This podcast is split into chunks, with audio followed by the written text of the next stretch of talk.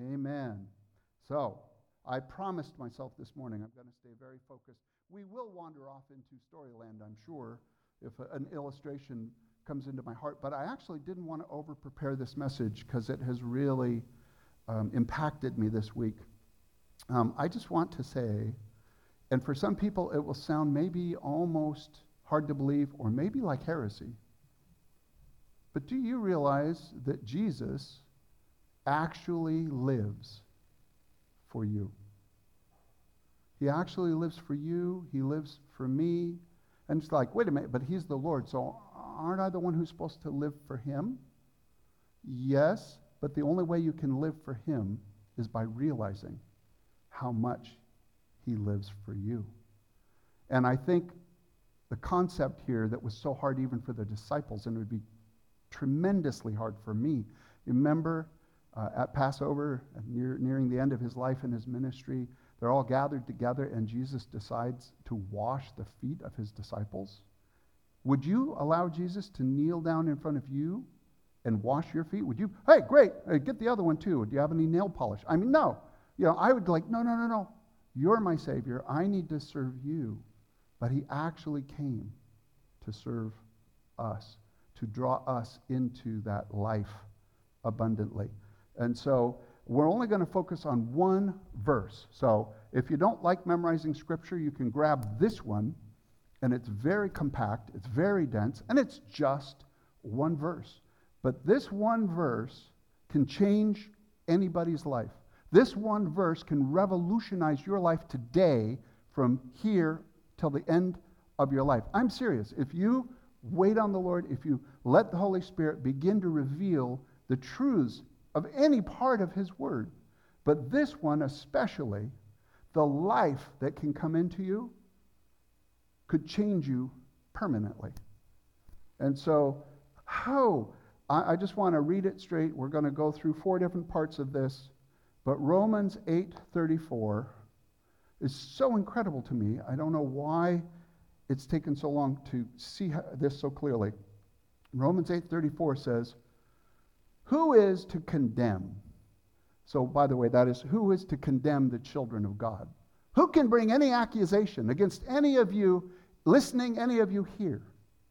Nobody can accuse you in a way that is going to condemn you that is going to sentence you to death if you understand the next part of this verse. Jesus Christ is the one who died. More than that, who was raised, who is at the right hand of God, who indeed is interceding for you. Well, thank you for coming today. God bless you. Have a wonderful Easter. I'm ready to dismiss the service. Let the Spirit speak that into your life. Live out of those fundamental truths, and you will become a maturing son and daughter of God. Can I get an amen? You don't do it by your own strength, you do it in His grace, you do it in partnership. But if you get a hold of these simple concepts and begin to live in them and walk in them, everything changes, I believe.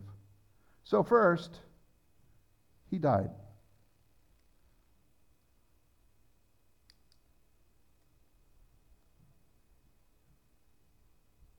You can't pay the price for your own sin. You can't say, I'm sorry enough. You can't make enough restitution. The people that you've hurt, the callous things that you've done, the uncaring heart that we've shown toward the lost or the poor.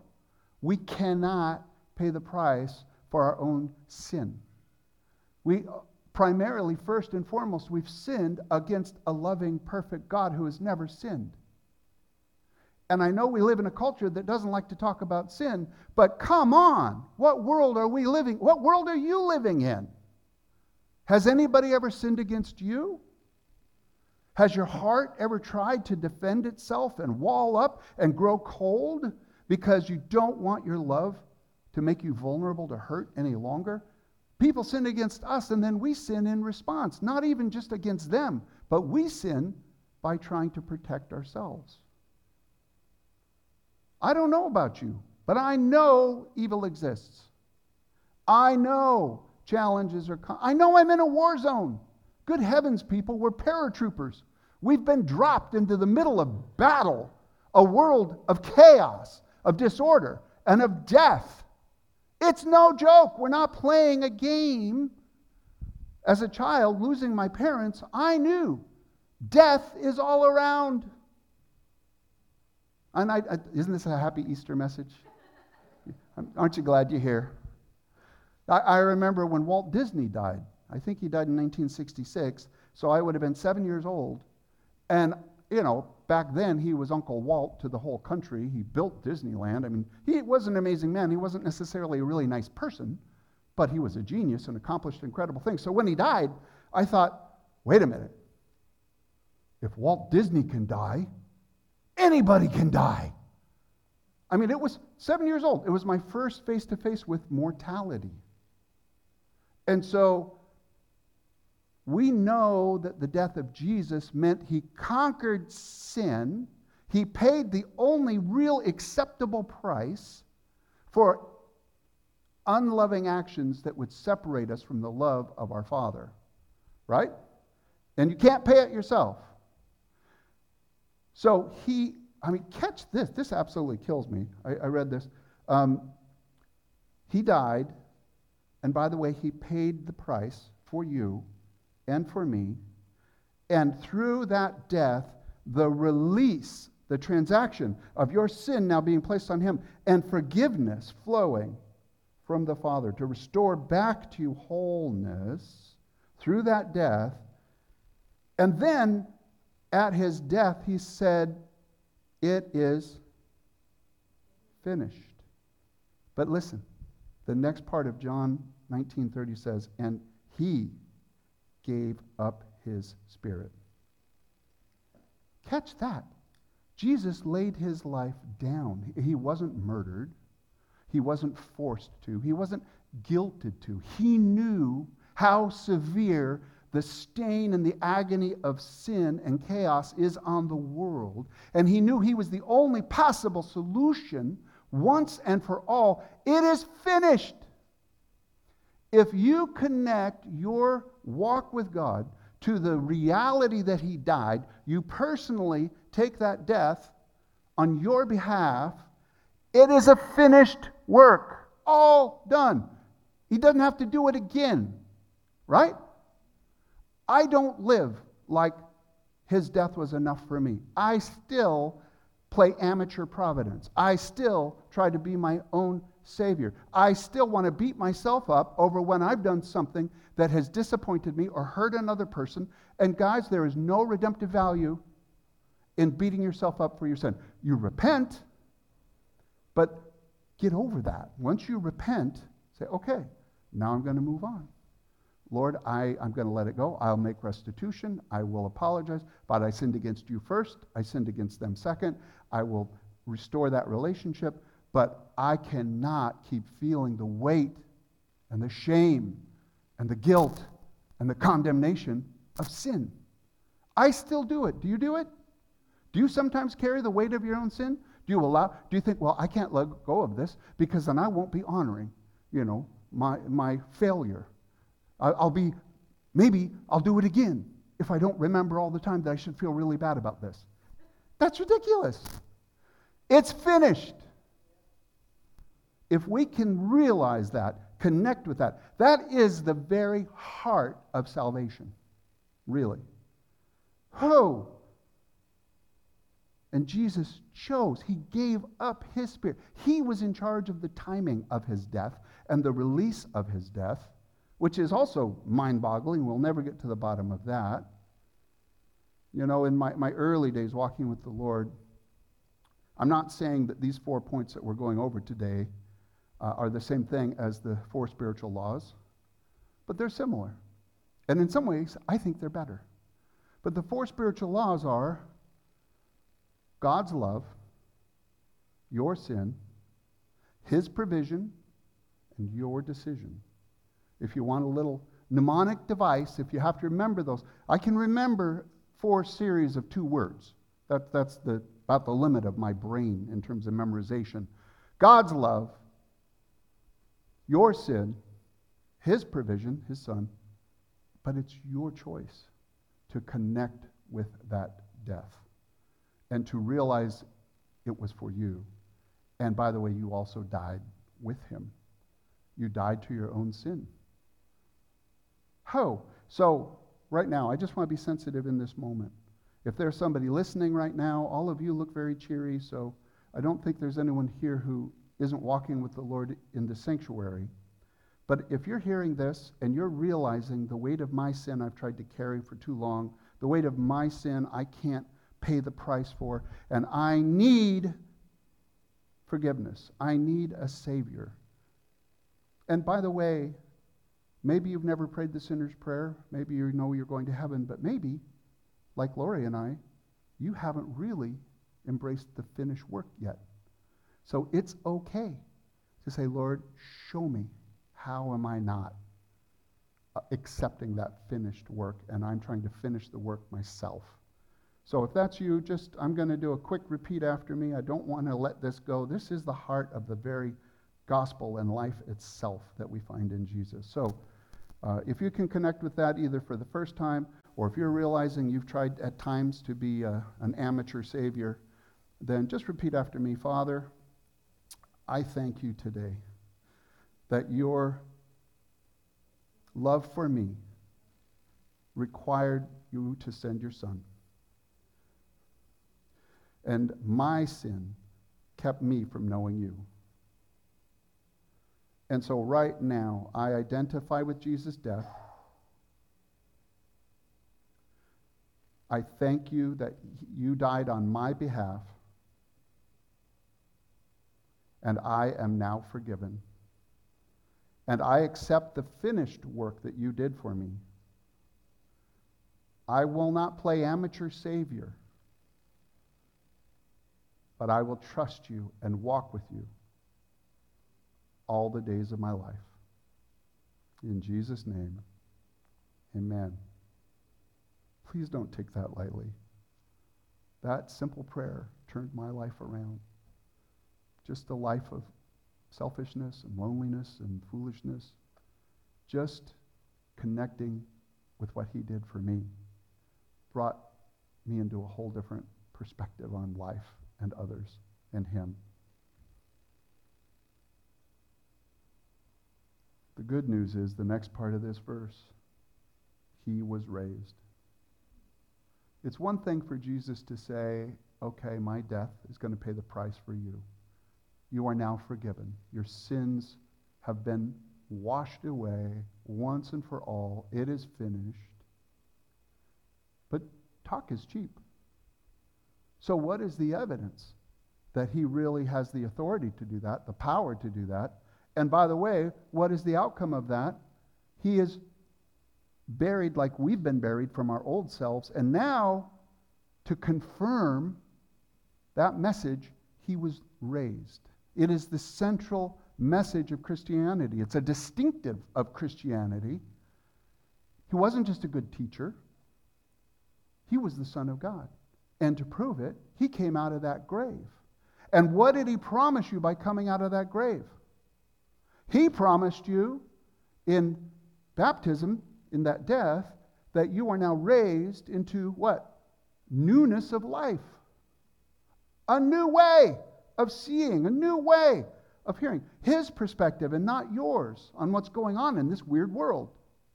But then also, he breathed in you, maybe this moment, maybe today, just now as we prayed. The Holy Spirit may have breathed on the heart of somebody listening. And like Adam, he breathed a Spirit into you, and all of a sudden, you have eternal life. For the rest of time and eternity, you're going to be able to live right in the core, in the center of what love really is and what reality really is as the Father sees it. Isn't that crazy? I, I heard it said, I'm only going to allude to it, but you know, we are not human beings who have occasional spiritual experiences. Most of my walk has been like that. Oh, I go to church on Sunday, I maybe go to a home group, or I go to a retreat, and ooh, wowie zowie, I get these great feelings and I feel this sense of peace, and isn't it wonderful? And then I go back to the drudgery of my daily life, my secular existence. It's ridiculous. We are not human beings having temporary spiritual experiences. We are spiritual beings that are having a temporary human experience. And our temporary human experience is incredibly rich. It's incredibly powerful. It echoes throughout eternity and it reveals God's glory to creation and to others while we are here. And there are things that we can only do when we're walking down here. We're not going to have tears in heaven. We're not going to have confusion and pain. We're not going to be able to say, God, I'm confused, I'm heartbroken, I'm despairing, but I love you. I trust you. Do you realize the challenges you face here are a gift that you can give him only here and now? And that's if you have been awakened to eternal life. And so the only thing I want to really emphasize on this is do you have an assurance of your salvation? So a lot of people prayed the sinner's prayer. A lot of people started attending church. Uh, it's, it's, it's stunning to me to hear over and over and over again from people over the years that, hey, I went to the same church for 20 years, but they never gave me a chance to get saved. You know, they, I didn't really know God. I was learning Bible stories. Isn't that that's crazy to me. He wants to awaken newness of life, abundant life, eternal life. And if we don't know that we know that we're saved because we didn't save ourselves, but because Jesus saved us and that was enough, then we live in insecurity. How? And I don't want myself to be an insecure Christian. I want to be a vibrant. There you go, Lori.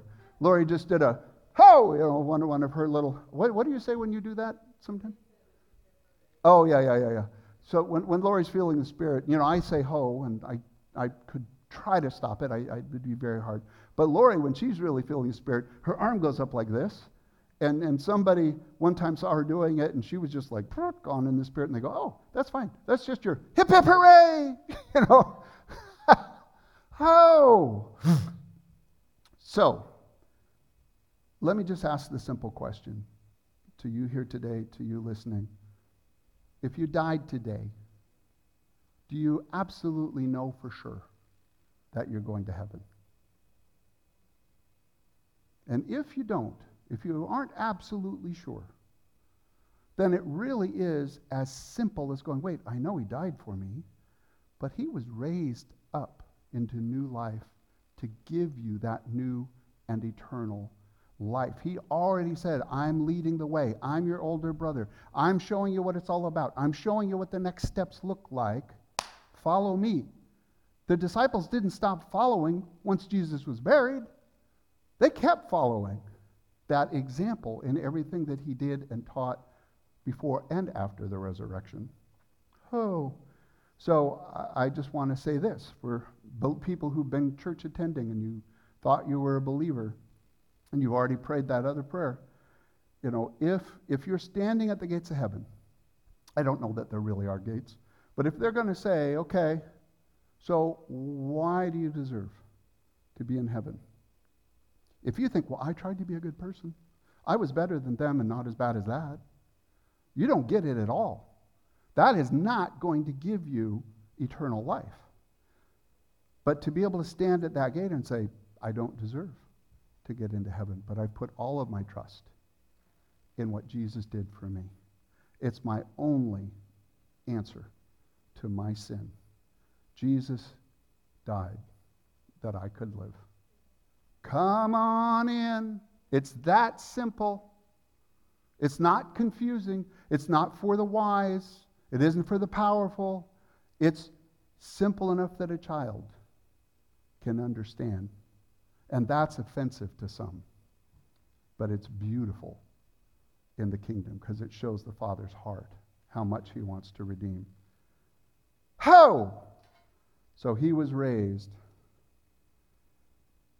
Oh, and then the beauty. After he was raised, what happened? This is all in Romans 8:34. He was seated at the right hand, the hand of power, the hand of authority of his Father. He's right there next to him, side by side, like the Holy Spirit is side by side with you. And Matthew 28 18 says, He told his disciples, All authority in heaven and earth has been given to me. How much? All. Do you really believe that? I don't. Oh, well, yeah, but Jesus doesn't have authority over my power bill. He doesn't have authority over my weird neighbor. He all of every knee is going to bow. Every tongue is going to confess. It's not limited. It's not uh, on an as needed basis. It's continual. And so, yes, his resurrection means we have eternal life. But the fact that he's seated at the right hand of the Father means we have abundant life. That we connect with his authority through our relationship and we overcome the obstacles of life in his grace and in his power. That's the promise. Come on. Yeah, but what if he doesn't happen what if it doesn't happen tomorrow? It's not over yet. He works all things together for good. Yeah, but it's not good. Not yet. It's going to be good. I don't care if it's a day, a week, a month, or on your deathbed, he's going to use it all for good because he has all authority. And by the way, he's not speaking from a human perspective with limited knowledge. He's speaking from heaven's perspective of the unlimited resources that are available to sons and daughters who know him. Come on. There's a different, would you walk a different way if you honestly believed that all authority was given to Jesus? I would. How? That's kind of good news. That's not so bad. Oh.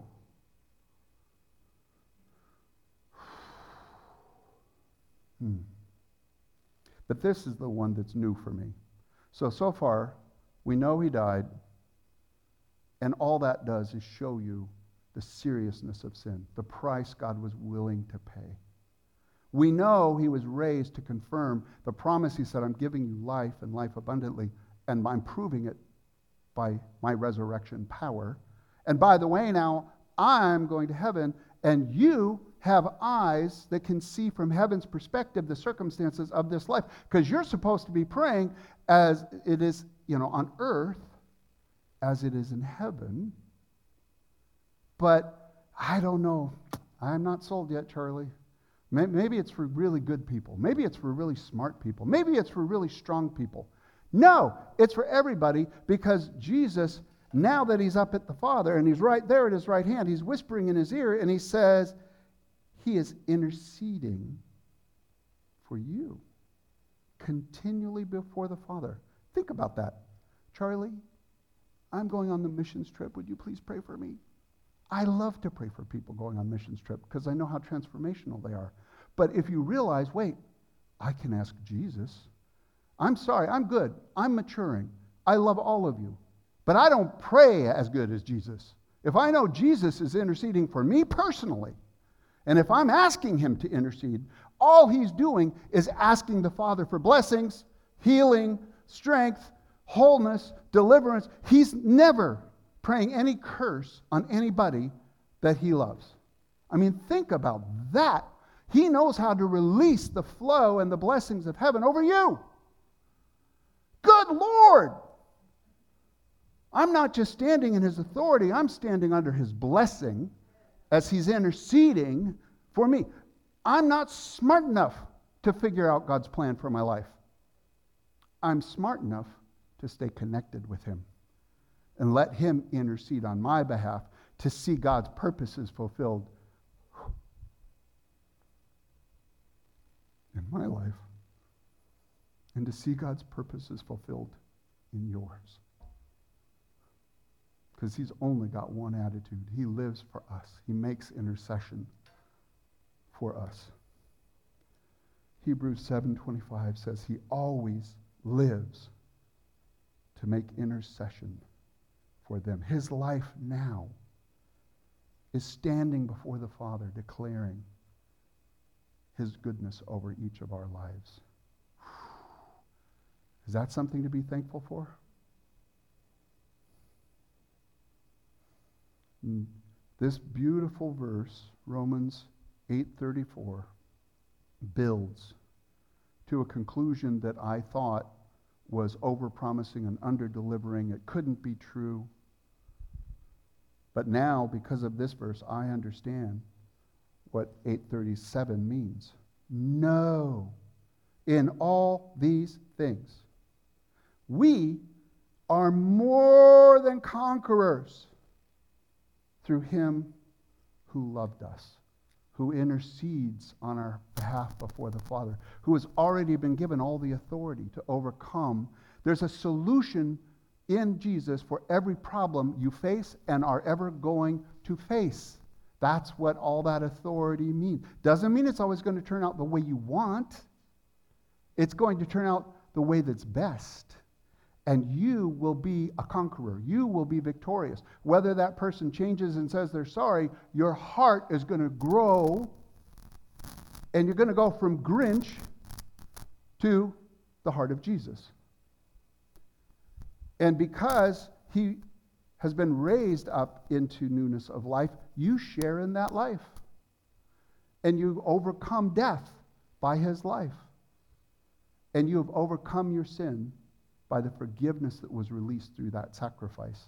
So you don't have to walk around feeling shamed and condemned. And that's the conclusion of this whole matter. Now, I shared the four spiritual laws, but if you're talking to an unbeliever, if you're talking to someone who doesn't have a relationship with Jesus, can you just think of sharing with them these four points of what a real walk with God looks like, what the empowerment is that's available? Isn't that stunning? I mean, I, I'm, I'm looking forward to it. I know the next time Lori and I prayer walk the neighborhood, somebody's going to be out there or, you know, at the pantry or God knows where. But I want to share this in a way that is life giving. So I want to wrap up with two quick things. One of them, I've been sharing now for some time my obsession with wanting Holy Spirit empowered encounters every day, all the time. God has honored that prayer. I've been having more fun, more prayer more times of outpouring of the Spirit and getting together with other people than I think I've ever had in my life. It's amazing. And then connect that with my desire now that it's clear for my calling, and I believe it's everyone's calling. I want to set people's hearts on fire for Jesus. I want to speak in a way that makes people appreciate and be thankful and, and enter into and receive that life that He died and was raised to give us. I'm excited about that. But you know what's the most exciting thing? It's not that I want to learn how to do that so I can teach somebody else. I want it to be infectious. I want to w- be a part of a community where hearts are getting set on fire so that you are setting other people's hearts on fire. And then I know the gospel is fulfilling its purpose. It's becoming multi generational. It's leaving the building. It's going out in the streets. It's flowing like water. Come on! We are people who are going to have hearts burning for Jesus. And it's going to start a conflagration, a, a wildfire for the Spirit. I think that's beautiful, and I'm willing to lay my, the rest of my life down in pursuit of that. And so when I think about all of this, our response, I want to give you a chance to respond right now and just purpose. Say, Lord, I get it now in a fresher way. I understand the grace. I understand what you've said in this verse. No one can condemn me because all of this is true. And my response is Matthew 22, 37. And Jesus was asked, What's the greatest commandment in the law? And he said, You shall love the Lord your God with all of your heart, with all of your soul, with all of your mind, and then in Mark 12, 29, I just looked it up to be sure, it also adds strength.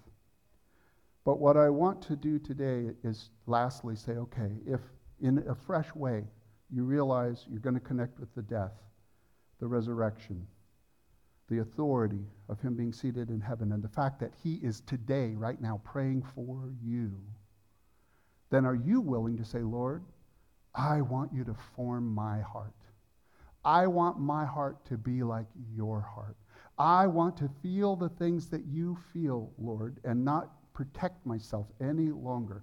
I want my heart to be just like yours, and that's maturity in faith. And Lord, I want my mind to be transformed into the way that you think. I allow that resurrection power to come right now. And what I think, if it's out of sync, out of alignment, not consistent with the way you think, Jesus, I want the reality of the way that you think. And then, by the way, your soul, the way that you think, the way that you feel, and for me, what it talks about strength, when it talks about the soul, it's also talking about the will. Lord, I'm selfish. Lord, I'm self focused. Lord, I'm very so aware of my own needs that, Lord, I want you to now conform my will to your will. As I understand what you feel, as I understand what you think, God, now take my doer, take my will, and I'll work your will through me. So I'm going to pray just a simple closing prayer. I encourage you to continue to pray it if this has captured your heart at all. I just pray, Lord, because you're good, I want what you want, even when it's not what I want. That's conforming your will to His. That yielded prayer of submission, not just as a slave, not just as a servant, but as a son and as a saint of God. So, Father, it's such a simple message. It's a salvation message that I feel you've given me today. But even as a, an old burned out cinder of a pastor, my heart is still burning for you. I just love what you've revealed to me in this passage, and I connect with that death afresh. And I'm sorry for the times that I've tried to save myself and didn't accept that the work is finished. And I thank you that you gave me eternal life. And I thank you that you have the authority to bring me into fullness of life and an abundant life here and now. But Jesus, especially, your compassion. Knowing I have an advocate standing before my Father, always praying blessings, always praying healing, always praying empowerment. I cannot say thank you enough. I thank you for how real you are in all of our lives and the example that your life is for us. I pray this in Jesus' name. Amen. Happy Easter.